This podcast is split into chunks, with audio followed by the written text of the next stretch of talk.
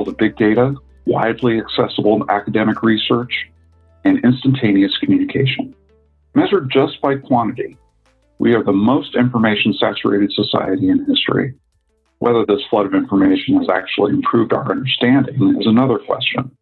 My guest on this episode of Hardly Working, Michael Blastland, argues the world is far more contingent and unpredictable than our studies, from health treatments to social science, would lead us to believe. According to Blastland, scientific knowledge as it's developed and used today may obscure as much or more than it reveals. He says we are, quote, counting the things we can count, not the things we should be counting. We have highly intelligent quantitative algorithms to study and analyze our public policies, social interventions, and behaviors, but they are unable to account for the context uncertainty and the unknown unknowns that swirl around and through our experimental environments. We tend to compensate for complexity by excessively simplifying our questions and our data, leading to false conclusions and therefore false knowledge. Ultimately, this false knowledge and the excessive confidence it breeds hinders the progress we seek to achieve. Michael Blastland, author of The Hidden Half How the World Conceals Its Secrets, is here to tell us just how much we don't know and how inexplicable the world we live in is. Michael Blastland, thank you for joining us on Hardly Working. Pleasure. Well, terrific book. I really enjoyed all of it in large part because, as someone else said, it affirms all of my priors about how the how I think the world operates. But I'd like you to talk a little bit about it. Tell us a little bit about you know how you came to the book, why you wrote it, and then what you think its sort of core messages are. Well, I've been a journalist for a number of years now, and I spent quite a large part of my career in the BBC in the UK working on current affairs radio programs, for example. And I can remember a discussion many years back now with one of my collaborators at that time. And we were thinking about the British membership of what was then called the European Monetary System. This was a precursor to the to monetary union. And there were a number of conditions set out by the British government at that time governing our joining of that system. Would we join or not? Well, it depended on various things. But one of the things it did not depend on was labor market flexibility. But if you read the theory about monetary unions, labor market flexibility was absolutely top of the pile. You needed to have some adjustment mechanism between different economies. And if you didn't have labor market flexibility, you were going to be in trouble, essentially. Now, were we measuring labor market flexibility in order to decide whether we had enough of it to join this system? No, we weren't. Why not? Because we couldn't we didn't really have a device for measuring labor market flexibility between different jurisdictions within Europe in order to say whether it was sufficiently fluid between those places for the, for the whole thing to work. So we just didn't bother. In other words, the key determinant probably of the success of the system was not going to be counted because it was hard to count. So from that discussion, we said, okay, well, this is quite curious. We're counting the things we can count rather than the things we should count. and those are because those are the things we can't count. This question of counting, just very broadly in public argument, how well do we do it in general? And out of that conversation, uh, sort of a set of extremely naive questions, really. We developed a radio show called More or Less, which has been running in the UK now for about 15 years and has a few uh, emulators around the world, actually. And that's what it did. It asked a lot of, frankly, damn fool questions about the provenance of the data, the evidence that we have in public conversation about all manner of things about educational performance, economic performance, comparisons of healthcare performance. You know, if you're are you more likely to die in this hospital or that hospital? Developing the idea that really quantitative evidence was the language really of public argument but it wasn't a language that many people spoke with much fluency. Mm. And a lot of those who claimed to speak it with a lot of fluency didn't really understand the basis on which they were using some of their terms. There's another problem embedded in there, I think, that even if you speak the language, you may not have even the vocabulary that you think you have to describe the problems that you're trying to understand. Is that I, I think? That's, that's absolutely right. We have a set of techniques and we're required to model things in ways which are inevitably reductive. Required simply because of the complexity of the problems we deal with to introduce a vast amount of relatively crude simplification. And I think we sometimes forget that principle. But it was out of that radio show anyway that I became interested in data quantification, the language of communication around risk, for example. And from there, you can see where a book about the quality of our, the evidence for our general epistemic uh, quality you know, is, is, is really there or not. So that's, that's where it grew from. And it's just been something I've been intrigued, fascinated by ever since. I jotted down at one point that it's kind of a long series of provocations. Your inscription here at the beginning, the quote from Daniel Boorstin, the great menace to progress is not ignorance, but the illusion of knowledge. And then just kind of goes, takes off from there into this assault, really a siege on the idea that scientific knowledge, as it is portrayed and collected and analyzed in modern society, may in fact be obscuring more than it than it tells. So, talk about that just a little bit. Well, I think at the heart of that quotation, which is the epigraph, as you say, to the book, is a notion about overconfidence. You probably know the work of Daniel Kahneman inside out. You know, it was a great saying of Danny's that the worst of all our cognitive biases was overconfidence. I think this idea that false knowledge can be a bigger obstacle to progress than ignorance is the idea that our overconfidence, our belief in the quality of our knowledge is robust enough to us for us to do all kinds of things, to act in all kinds of ways, which could in fact be harmful, which are not supported really by the kind of detail of evidence that we require in order to be confident of success, or at least not we're not confident to the degree that we feel we are confident. We shouldn't be that confident because simply because the kind of problems we're trying to deal with are that much more complicated, that much more susceptible to the effects of noise or chance or luck or randomness, stochasticity, whatever you want to call it. You know, these things which are pervasive, I think, in a lot of the sort of problems we deal with. When we discount them, when we rely on the bare simplified details that we were talking about earlier on, you know, the necessity of simplifying problems, we're prone to go badly wrong. And we're prone to go wrong more frequently than we expect to go wrong. So this this problem of overconfidence, I think Kahneman is absolutely right. It's ubiquitous, and it's quite hard for us to see it because we limit our query usually to the sort of terms that we're comfortable with, using the tools and techniques that we're familiar with, and we're not accustomed, I think, really to thinking about the scope for error we say we're skilled at taking uncertainty into account in our scientific investigations. I think we're not nearly skilled enough, is my judgment. And by the way, not just in science, I think in political knowledge, in our personal knowledge of other people, in our business planning, in just about every realm of human endeavor, I think the same kind of problems arise. That's the nub of my anxiety. I'll call it different anxiety if I may, that we are precociously clever. We mm-hmm. are wonderful pattern spotters. We have ingenious tools of inquiry, but nature, by and large, is a lot smarter than we are its capacity for throwing us a curveball, for introducing complications, for devising confounders which we didn't think of, that we didn't incorporate into our models. These kind of problems, they crop up time and time again. And it's only by looking at, at what you call these provocations, when you start mm-hmm. rehearsing some of the instances where we go wrong, that you begin to think, yeah, okay, maybe maybe there's something here. Maybe maybe maybe some of our knowledge is not quite as robust as we think we are. I, you know, I'd love to talk about some of those examples if you if you're happy to do that. We're going to get there.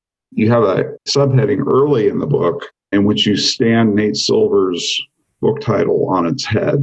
His book was The Signal and the Noise, and you say the noise is the signal. So that's worth exploring a I think. Okay. Well, I mean, I think I, I, think the general way that we talk about noise is if it's some kind of annoying residual. You do your experiments and sure you have a little bit of noise in there, and you know the the whole trick is to kind of get this out of the way. You know that's the stuff we ignore. Yes, up to a point. you know, sure, we want to identify those signals which are robust and regular and reliable, but in doing so, you may be just kind of chucking out half the entire effect or more what happens if you start to address the sort of difficulties that we're talking about in understanding what's going on in the world? If you say, let's begin by trying to understand the, the extent of the noise itself and think about noise as an irreducible, in many instances, an irreducible problem, and try to understand the contributors to that noise so that we have some better sense, at least, of working out ways in which the signal is going to be disrupted whenever we try to use the information we've gained from that signal in some in new instance of, say, political or economic action. So, is is noise another name for for humility? Well, I'm, I'm, I'm big on humility. It may not come across, but no, I, I think philosophers have this phrase, epistemic humility. Should we be aggressive, assertive about those things we believe we know, or should we always be cautious, tentative, inclined to re examine them, inclined to retest them, cautious about extending them into new domains? Because that's something we often do. We think we have a generalizable set of understanding which we think we can apply to multiple different occasions in different places because they appear to have some resemblance to our initial problem. And very often, the kind of noise that causes a problem is noise which differs from place to place or from time to time, which defeats our attempts at generalization. There's a very simple principle here that what knowledge is, is the extension of understanding from one context to another. It's the observation that things repeat in some way you know, that if I pull the brakes on my bicycle, it stops, you know, and it stopped last time and it'll stop next time, you know, and I can see a mechanism that looks as if it ought to stop, you know, because I've seen mechanisms like that in other places. So this kind of extension from one circumstance to many others is essentially what knowledge is. Now, if it doesn't generalize in that sense, then it's not knowledge. And my contention is that usually the extensions we attempt are not sufficiently sensitive to the kind of differences between place or between occasion, between times, between circumstances, which all too often they, they, they, make a mockery of what we thought was knowledge. And at that point, we go back to our knowledge and say, well, maybe we should think about that again. You know, was it so, so robust a principle as we thought it was? Does it extend quite as far as we thought it did? That's a good segue into some of these cases that you examine in the book. I mean, I've got a couple of my favorites the study of the cows and the study of the toilets. But if you've got other ideas of things you'd like to talk about, please go right ahead. But touch on a few of these sort of concrete examples that point out the limitations of the way that we approach knowledge, particularly in the social sciences. We'll get to medical science a little bit later, but in the social sciences, well, I'll, I'll, begin with the toilets in India because there's an enormous problem of open defecation as it's called. You can imagine the kind of sanitation difficulties, the public health consequences of there being no adequate sewerage in a country. And around the world, it's believed that something over a billion people don't have adequate sanitation. They do just squat in a field, basically. Now, in India, there is an enormous program to try and improve the sanitation in that country. But the rate at which they would have to build toilets if it was a state endeavor is just overwhelming. It's an unimaginable frequency. I mean, they have to build one every few seconds, you know, for a period of decades, really, in order to reach the sort of levels of population penetration that they hope to. So there's a question can you persuade people to build their own? And you think, well, I can foresee a few kind of obvious problems. Maybe they wouldn't have enough money to do it, so maybe we should advance them some loans. And then they pay us back. You say, okay, well, let's give them some loans. So you give them some loans, but they don't build toilets with the loans. They spend the money on something else. And you say, okay, well, maybe we're not going to give them some loans. Maybe, maybe we'll say you build the toilet and then come to us and then we'll repay you for the cost of the toilet. But then it turns out they can't even borrow the money for the toilets, you know, because they don't feel there's going to be any return on a, on the toilet. You know, why would there be? You know, you get returns on new cows, for example, or you think you do. We'll come back to that one in a moment. So there's a there's a sort of investment problem. They can't be sure that they're going to get any sort of meaningful return on this in a way which is going to make a short term enough difference to their own well being. And then there are other problems. You have to say, well, when they say they can't afford this, what do they mean by that they, they can't afford it? Because we're talking about generally holes in the ground, sometimes brick built holes in the ground. We're not talking about big marble temples for these toilets. We're talking about something pretty modest. Even so, when they say they can't afford it, do they mean they just don't have the cash? Do they mean they have the cash but they want to spend it on something else? Do they mean they don't really perceive a sufficient benefit from this cash? So you can you can see that the simple problem, the apparently simple problem of persuading these people to build toilets is is enormous. Now, eventually, what happened in this case is that uh, the people working on the problem decided that they genuinely didn't have enough money but they weren't going to buy one, build one of these things if they weren't first educated about the importance of building one of these things. So it became a twin program. Give them the cash, sure, but try and persuade them that they really ought to spend it on building a toilet, and then they got enough some toilets built. After that, did this improve public health? Now, there's some old research in the Lancet, a British medical paper, which once surveyed people with medical interests in the UK and said, What was the single most important thing ever done for public health in the United Kingdom? And people said sanitation. It is unquestionably one of the most important things you can do to improve people's well being. So, what happened when they began to get these toilets finally rolled out and they tested the improvements in public health? There weren't any. There was no meaningful difference between those areas where they'd made progress and the areas where they hadn't. So, they have to go back to the drawing board again and say, okay, why not? Is it because it only takes one person to defecate near the water source? And then everybody's health is impaired. So, you know, you need a level, you need 70%, 80%, maybe it was now a problem of animal waste that was getting into the water. So you need to start thinking about, well, where the, where, where the animals go, you know, and how is that related to the kind of water sources that you're using? And the simple point, really, about this story is the extraordinary complexity the necessity of having the most expansive imagination at the outset for all the ways in which this thing could go wrong. Because it turns out that even the smallest factors could play into the eventual outcome, and that the predictability of the outcome is vulnerable to the tiny little tweaks of behavior. Did they, for example, decide that they weren't going to, they built the toilets, but then they just don't use them? maybe there's not enough sufficient culture of using these things. They're not quite persuaded of the, the advantages and they're in a hurry. They've got busy jobs, you know, so they don't come back to the latrine or the toilet in order to use it. Let me ask you a question about it though. Do you think one way of trying to get at this problem is to add different kinds of knowledge collection to the problem that you're that you're trying to address. In other words, would a precursor step have been to go into the community that you are trying to help and to talk to them and try to Absolutely. collect a yeah. narrative around yeah. toilets, you know, and around yeah. investment and around money? I think this is very true. You can have theoretical levels, you can of, of, understanding, you can build models, you can try and use psychological experiments in order to inform your judgments about how people might behave. You can ask them themselves, aware that their own understanding might not be thorough. They may say, "Oh, sure, we'd use those," you know, and then they don't because their neighbors don't. So they're fallible too. Even their own understanding of their circumstances and their motivation might be impaired. But yes, I think you should do all of those things. And then you have to find some way of bringing those different levels of knowledge together. So there's a very lively discussion at, at the moment in developmental economics about whether the high level theory has really proved very useful in most developmental problems.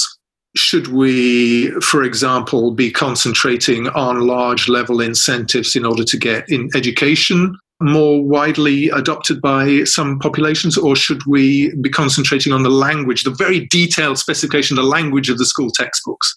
Maybe it's not the structures that really matter. Maybe it's these really painstaking little local local practicalities, the nuts and bolts, as it's called, as we think of it. You, clearly, you need both. Unless you have some sort of theory, you may not even know what you're looking at. It could be that family relationships matter a great deal to the way, for example, people feed and bring up their children. So you need a theory of family relationships who has power within the family, who buys the food, who has control of the food. You also need to observe these things in detail in order to test any theories that you might have about the way that the food is going to be distributed bringing these kind of different domains of understanding together is, is an eternal work of test and retest and reevaluate and reconsider and try something new and experiment and talk and ask them again and so on and on it goes. Because we can never reach a state really or seldom reach a state where we think that's it we've nailed it. Our knowledge is thorough and complete and will work in all circumstances. So I'll mm-hmm. just give you one little story that I was touching on there. There was a, problem of infant mortality in Tamil Nadu uh, province in India.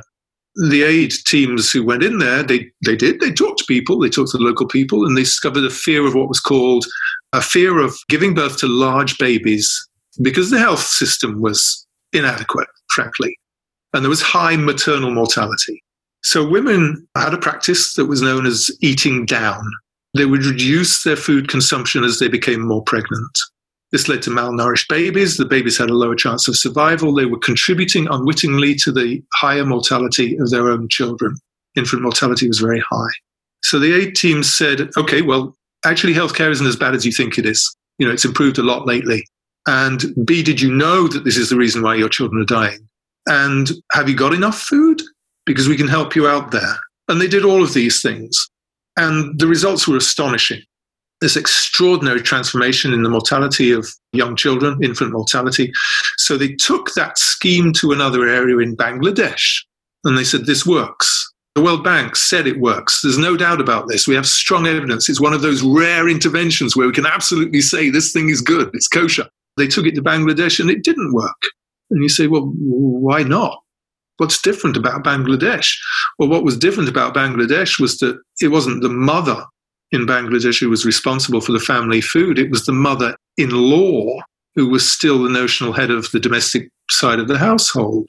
But they didn't talk to her about the dangers of infant mortality. They hadn't tried to make sure that she distributed the food to the mother. Maybe she gave it to her son, you know, so the husband got more of the food or whatever it was. So you can pretty easily see how that one tweak, that one little piece of what we call, I don't know, we're going to call that noise? Because here's the difference now because that's one of those chance factors where you say, okay, is that noise? Is that the kind of thing we ought to ignore? Absolutely not. The noise, the chance factors, the randomness turns out to be the, the determinant thing about the success or failure of the whole scheme. I think you described that at one point in the book as a concept you call situated choice. Situated choice refers to a piece of work by a couple of academics from Harvard Law School, I think, called Laub and Sampson, looking at criminality amongst teenagers through their life choice. But it, it, it's a good phrase. The notion that the determining factors can be extraordinarily local and contingent. We say, does the minimum wage work in the sense that it raises incomes without raising unemployment to an unacceptable level? But we don't say does it work in some small town in Idaho compared with some where the situation may be different. You know, we don't we don't we don't say working is is contingent to this degree. You know, this, but it often may be.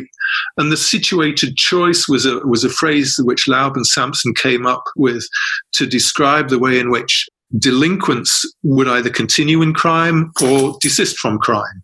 Because here again, you think maybe there's a large body of knowledge which can tell us. Maybe there's some regularity about their background. What have they experienced in their childhood that made them criminal and might make them more likely to desist from being criminal later in their lives? The extraordinary thing Laub and Sampson found was that there was no consistent pattern in criminal likelihood of desisting from crime or continuing. They could not find anything. And believe me, they tried. They did the longest, largest ever life course study of criminality that I'm aware of. I suspect it's the largest ever conducted.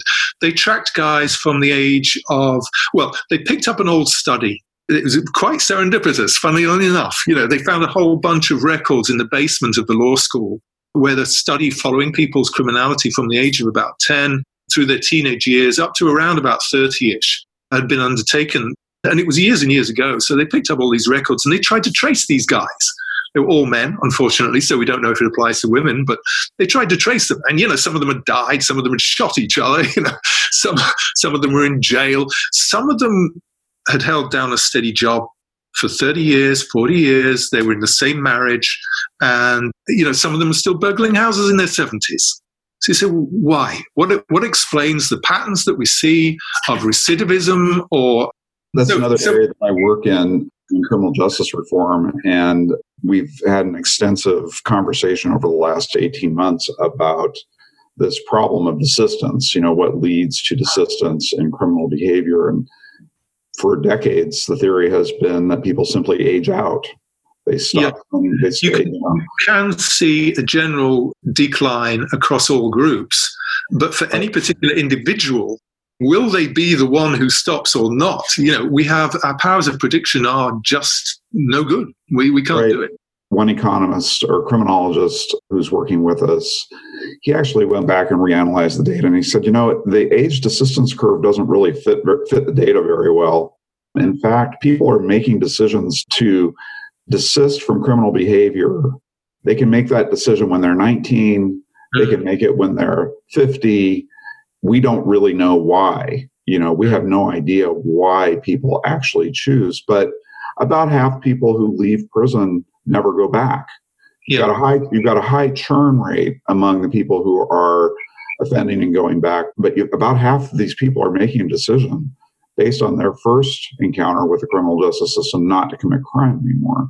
We don't know why that happens. We don't know if we if we could sort of distill that down into yeah you know what are the factors that lead to those decisions to desist we'd have a much better shot of encouraging it you know but it seems and, and there might be something which is characteristic of the prison or the prison regime or the prisoner or the way that they're supported by their family while they're in prison or the kind of provision we make for them when they get out of prison or you know whatever they go back to when they get out of prison the, the complications in determining in each individual case because they're probably not going to be the same at one point in your book, you say causes work in teams. It's never really like, one thing. Yeah, like all teams, you can take somebody out of that team and the whole team fails. You know, and you say, well, which which is the person in the team who holds it together? And you say, well, it's, it's this person. But then you take another one out and it fails as well. You know, because teams are this peculiar amalgam of all the talents, and they only work. You know, they're, they're more than the sum of the talents. You know, they don't seem to be compartmentizable.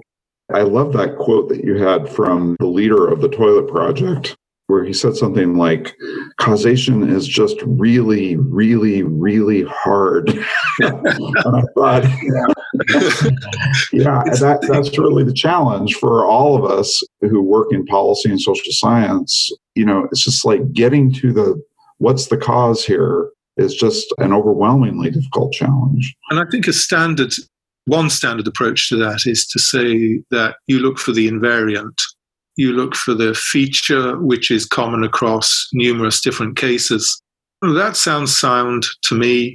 It's just the difficulty of knowing which is going to be the causative invariant because you can find that it seems to be apply in a number of cases and then you might go to Bangladesh and find it's not the invariant anymore.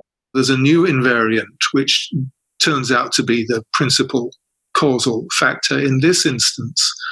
And I think that's our difficulty. It's that in every change of circumstance, we're going in blind to which will be the invariant. We cross our fingers to some extent that the knowledge we've established from previous experience will apply in the next case. Well, this is the nature of noise, I think. You don't know whether you've eliminated noise if you eliminated a potential causative factor on the next occasion. So I think in that sense, our uncertainty is always greater than we like to think that it is. There are many business examples of this, this kind of problem. There's one I like, which I mention in the book, which is an Australian company, was in the household DIY sort of sector. It was extremely successful. And it bought a company in the UK called Homebase and renamed Homebase. And it used all its successful techniques from Australia in the United Kingdom. And within about a couple of years, the Financial Times was reporting that it was sold for $1, the whole chain. Because what they'd done is they'd said, well, it works here, it'll work there. We've accumulated enormous wisdom and understanding. We're a successful people. We have a profound understanding of the market. Let's take our understanding somewhere else. But the British market was subtly different. We, the Brits, responded for some way to their permanent low prices in a slightly different way to the way that the Aussies did. You know, we had a different culture of shopping. We expected slightly different things from our homeware stores. We didn't expect big Barbies. Apparently, we had more of a liking for fluffy decorative stuff around the house in those shops. We liked our special promotions, not permanently low prices. You know, I mean, well, at least those are the ex post rationalizations for the failure. But whether they're the right ex post rationalizer, uh, who knows? But what I want to come back to is the kind of overconfidence. The belief that knowledge essentially was something that transfers from one instance to another, and the sudden realization, oh goodness, it's not working. Well, who'd have thought? Well, actually, they were questioned. They were said, you know, you sure you got everything covered on this? I say, don't insult us. Don't talk to us like we're, we're, we're a smart bunch of guys. You know, get out of here. Let's flip it around now and talk about the cow story, which is okay. an interesting counter example. It was a disaster and then it worked. Okay, cows. Does it pay to own a cow in India? And you think, well, yeah, must. Yeah, I mean, here's a source of transport, a source of milk, you know, fuel. You can plow your field with it. You know, cows are the best piece of capital investment you could have, probably, aren't they? And you see people owning a lot of cows and they're rich. So, sure, yeah, buy a cow if you can. And there are a lot of charities who give you a cow. You know, in India, this is this is the the single object of their charitable endeavor. You know, provide people with cows. So a team went in there and they said, okay, let's look at the returns to owning a cow. They did a pretty thorough job, I think. They, in particular, they said, okay, how much time do you spend looking after this cow, and how much could you earn if you weren't spending time looking after the cow? And they reckoned that actually, for the majority of cow owners, the returns were negative. It did not pay to own a cow. And you say, what? Can this be true? You know, given the, the sort of ambition that everybody has to own a cow in India if you don't already have one. They came up with a bunch of plausible explanations, I think, for why maybe people wanted cows, even though they didn't provide a re- proper return. So maybe it has something to do with religion. So here we go now. Uh, what are the causes? You know, why do people own cows when they shouldn't? According to this piece of economic research, is it religion because cows are sacred? Were the cows a gift? Maybe by a charity? You know, did they simply miscalculate? Is it the result of genuine ignorance about the when you try and factor in all the costs and benefits of owning a cow? Did they just get it wrong? But then another team went in and said, hang on, you measured the costs and benefits of having a cow over a year, which seems sensible because it's going to be seasonal. What about if you do it over three years? Because some years the summer's going to be good and some years it's going to be bad and some years the rains are going to be heavy and other years they're not. So maybe over three years, what happens then? And they found that actually the balance was much more favorable to having a cow. The point here is that you tweak the parameters of your inquiry in possibly what you might consider a relatively minor way. You realize it's a major way after the fact, but initially you might say, well, you know, a year's long enough. You know, we've covered the kind of seasonal variation, that should do it. But then you reanalyze the data, you just look at these things from a slightly different perspective, hold the thing up to the light with a slightly different angle. You know, and is the castle still there or does it disappear now? Uh, subsequently, of course, the original team came back and said, no, no, we stand by our data. And then somebody else did a similar exercise in Kenya. And in Kenya, they said, yes, it does pay off. It really pays off. But there might be two different types of cows in common use. And maybe we need to make allowances for those. And so you think, well, maybe we ought to make allowance for the potential owners as well, as well as the country, as well as the season, as well as how long you look at the value of the cow. I mean, what about if you sell it at the end? Or slaughter it for meat in this country? You know, do you have to do the calculation again? So that's a nice illustration of the way I think that this great hidden half of variables can apply not just in the world itself, but in the way that we frame the problem for our examination of it. There can be little tweaks of noise in the parameters of our investigation, which lead us to completely contrary results.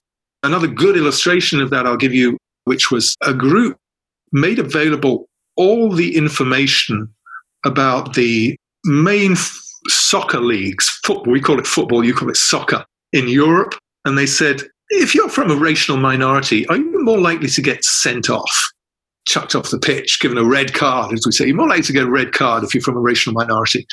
And they gave them all the data, and uh, I think it was something like 18 teams had a go at this depending on the way in which they approached the problem, they came up with radically different answers. Some of them said yes, some of them said no. But the yeses and the nos were miles apart. Some of them said, well, yeah, it's a multiple more likely to be sent off if you're. Others were saying, oh, it's a fine thing. Others were saying, well, it depends on which team is playing at home which is the home side, and whether the player from the ethnic minority is a member of the home team or the, you know, so there were you could cut the data in a variety of different ways, but the key thing was that this overall conclusion, this overall conclusion was sensitive to small differences in the way that you analyze the data.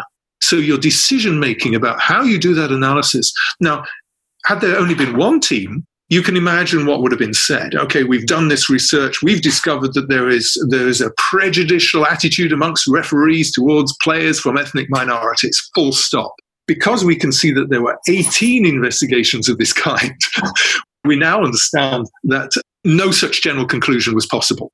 Or at least you have to aggregate them all and say, well, it looks on balance as if there probably is some prejudice and it's of this order, but there is considerable uncertainty on either side of it. And this, I think, is the danger that if we're unaware of the potential ways in which we could have asked the questions, we come to an overconfident interpretation of the evidence based on just well, one. I have to, I have to tell you, Michael, that that's not going to sell newspapers. Let's transition to medicine because we want to talk a little bit about that. And then from there, we can wrap up with some of your thoughts on the COVID pandemic and the statistical warfare that's being conducted around that. So, but talk a little bit about about medicine. Some of the great, I would just based on your reading reading of your book, some of the great uncertainty that we face around medical trials. I should say initially say I'm a tremendous supporter of randomized controlled trials. I think they are one of the most ingenious tools we've ever had for discovering essentially what works. I know there are criticisms of them. I think some of the criticisms are overdone. Nevertheless, the evidence we get from random controlled trials, which are the main tool of discovering whether medicines work, can be an extremely limited form of knowledge. It is knowledge, I think, but the key thing to understand is that it's probabilistic knowledge and the scale on which the probabilities work is often extremely large. So you have to take vast numbers of people in order to detect differences between one group and another as a result of a medical intervention, sometimes. What that means is that if you have to look at a lot of people in order to detect some influence from an intervention, our understanding of whether it'll work for you as an individual becomes correspondingly weaker. So I'll illustrate that with a few examples. You take something like the top 10 medicines sold in the United States, top 10 selling medicines in the United States, and you say, okay, well, these things work. You know, they've passed all the regulatory hurdles. A lot of physicians have great confidence in them. We assume they work. But what does it mean to say they work? Well, in some instances amongst those top 10, they work in only one in 25 of the patients who take them. So for any individual to say, well, this worked for me, you have almost no predictive value whatsoever. It's a one in 25 chance that on this occasion it'll work for me. Do they work across a population? Absolutely. If you get thousands and thousands of people in each arm of a trial, you would see a clear difference between one group and another. So the thing to understand here, I think, which I think none of us is very good at communicating on the whole, is that utterly robust probabilistic knowledge at the population level can be consistent, perfectly consistent with near total ignorance at the individual level. and this is the position we find ourselves with a great many medical interventions. Now, I said, you know, some of these drugs, they only work in one in 25 people. It's actually even worse than that, and our understanding, because they may work one time in 25 people, or they may work on one occasion out of 25 occasions.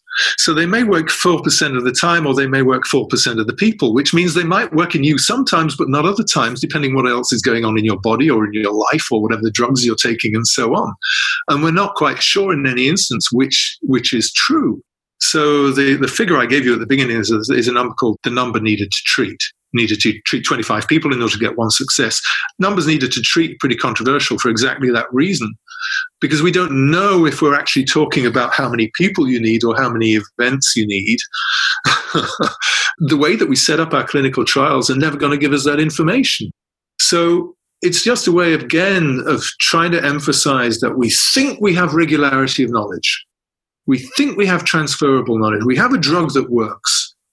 But what what works means might be very close to meaning nothing very helpful at all in the individual instance.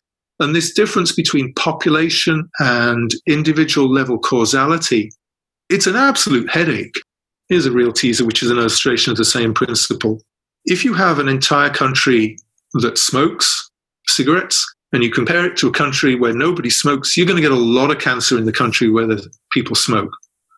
And you're going to be able to say, okay, smoking causes the cancer. This is the variable, you know, and it's invariant. This is kind of time and again, we see that there are far more cases of cancer in countries that are like this. But then you say, imagine a country where everybody smokes. Who gets cancer and who doesn't becomes a matter of pure luck. If they all smoke the same number of cigarettes, you might as well call it pure luck. There may be genetic differences, but even people with the same genes might have different outcomes. And I'll, I'll, I'll try and explain that in a moment. So you say, at an individual level, it's pure luck. But at population level, it's obvious cause. How are these two things consistent? But they are consistent. And, you know, a death from cancer because of smoking is a combination actually of both luck and cause. It doesn't make any sense to say that it's one or the other. I know people like to, you know, try and recruit one of these, one side or the other in their arguments about smoking. But the truth is that at the individual level, our powers of prediction can be very poor. We can't even explain why they got the cancer. At a population level, we can. We can say it's because you're all smoking. At an individual level, it's much harder. Now, how, how far does that go? Well, I find this one mind boggling. So you say, okay, if it's really difficult to understand the causality between two different people, what about within one person? Surely all the causal forces are identical within one person, yeah? I mean, what could be the. You're exposed to a complete correspondence of environmental effects. They're all the same. Your genes are the same. You know, there's just one of you. You have the same genes throughout your whole body. So, how come it is that if you get cancer in one breast, you don't get it in the other? Genes are the same, the environmental exposure is the same. The actual correspondence of cancer, if you've already had cancer in one breast, how likely are you to get it in the other, is not very much raised mm-hmm. from the risk that would exist for a stranger. We're assuming here there are no none of the really big genetic effects on cancer, like the BRCA gene, for example, BRCA1, BRCA2 in this respect, your other breast is more like that of a stranger than it is like its own twin. So you could follow the entire life course for this person. you could examine their genome. You could look at the epigenetic effects because they're all the same as well. And you could say, okay, tell me why one breast has cancer and not the other. Why does it develop in one and not the other? And you would never come up with an answer. To switch over to the COVID question, the UK went through a sort of startling reversal in policy early on in the crisis. The Prime Minister, Boris Johnson, and his advisors initially thought, well, let's let it rip. You know, we'll just let it build up herd immunity here. That'll be the fast way through the crisis. And then almost immediately switched directions and went to a lockdown. What did you make of that whole conversation as it was going on? it's somewhat contested how much of a U-turn this this really was.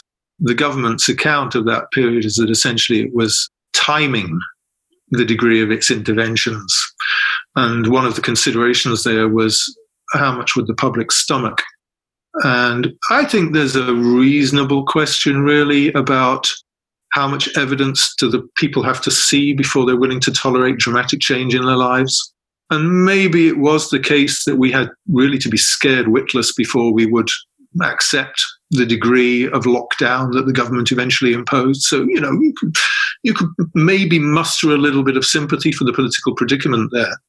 My own view is that actually we should be slightly sympathetic to the difficulties of anybody trying to model or impose policy here because the the sensitivity of the outcome is so great to small tweaks of the system. Just a, a, small illustration of that. Let's say the initial parameters are that you're infectious for seven days and you infect two other people. Scenario A. Scenario B, let's say you're infectious for five days and you infect three other people. After 10 weeks, scenario gives you A gives you about 2,000 cases. Scenario B, you're rattling up to 10 million. You get a small, what seems like a small tweak in the parameters, and you've produced a different world. Do you know precisely what the parameters should be? Do me a favor. Nobody knows precisely what the parameters should be. And when we're constructing our models, the uncertainties, small uncertainties, very much really in, in line with the ideas that we, we developed through chaos theory and so on, small changes in initial conditions can produce radically different effects further down the line. We don't, you start listing some of the don't knows, you know, the epistemol, epistemic humility.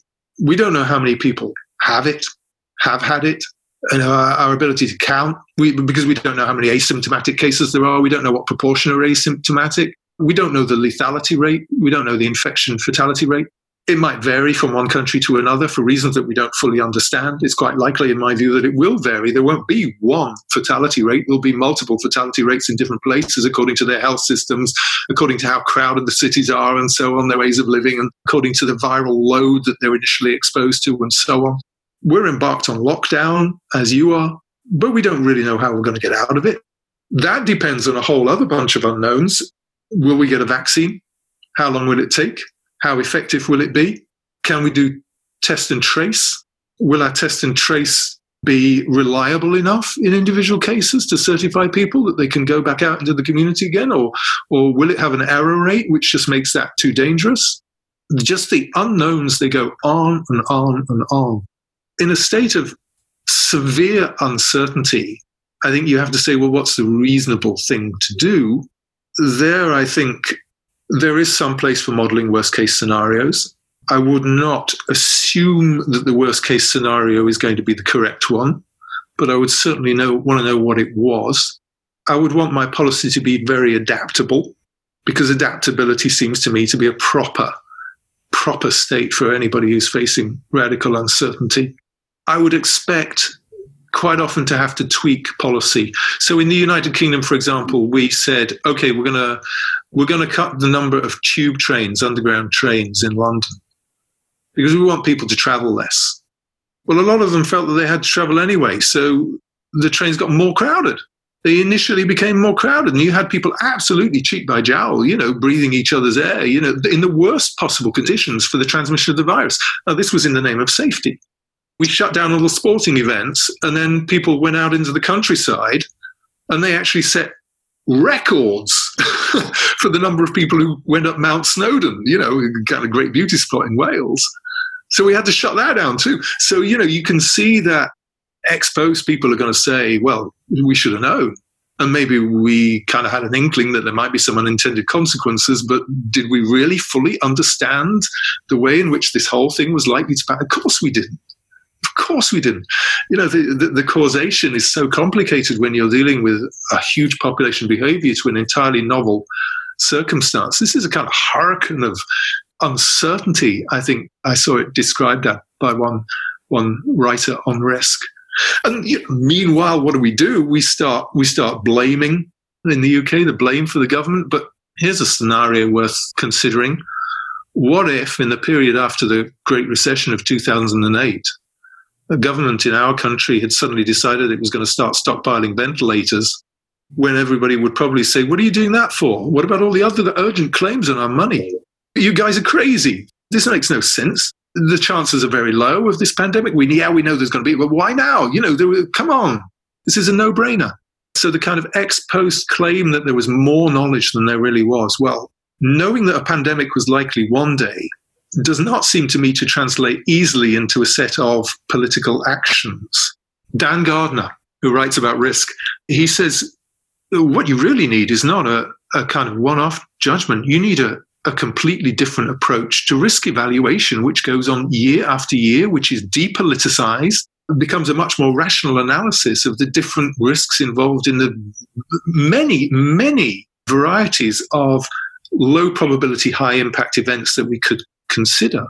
Catastrophic geomagnetic storm? Where, where are the people out on the street on that one?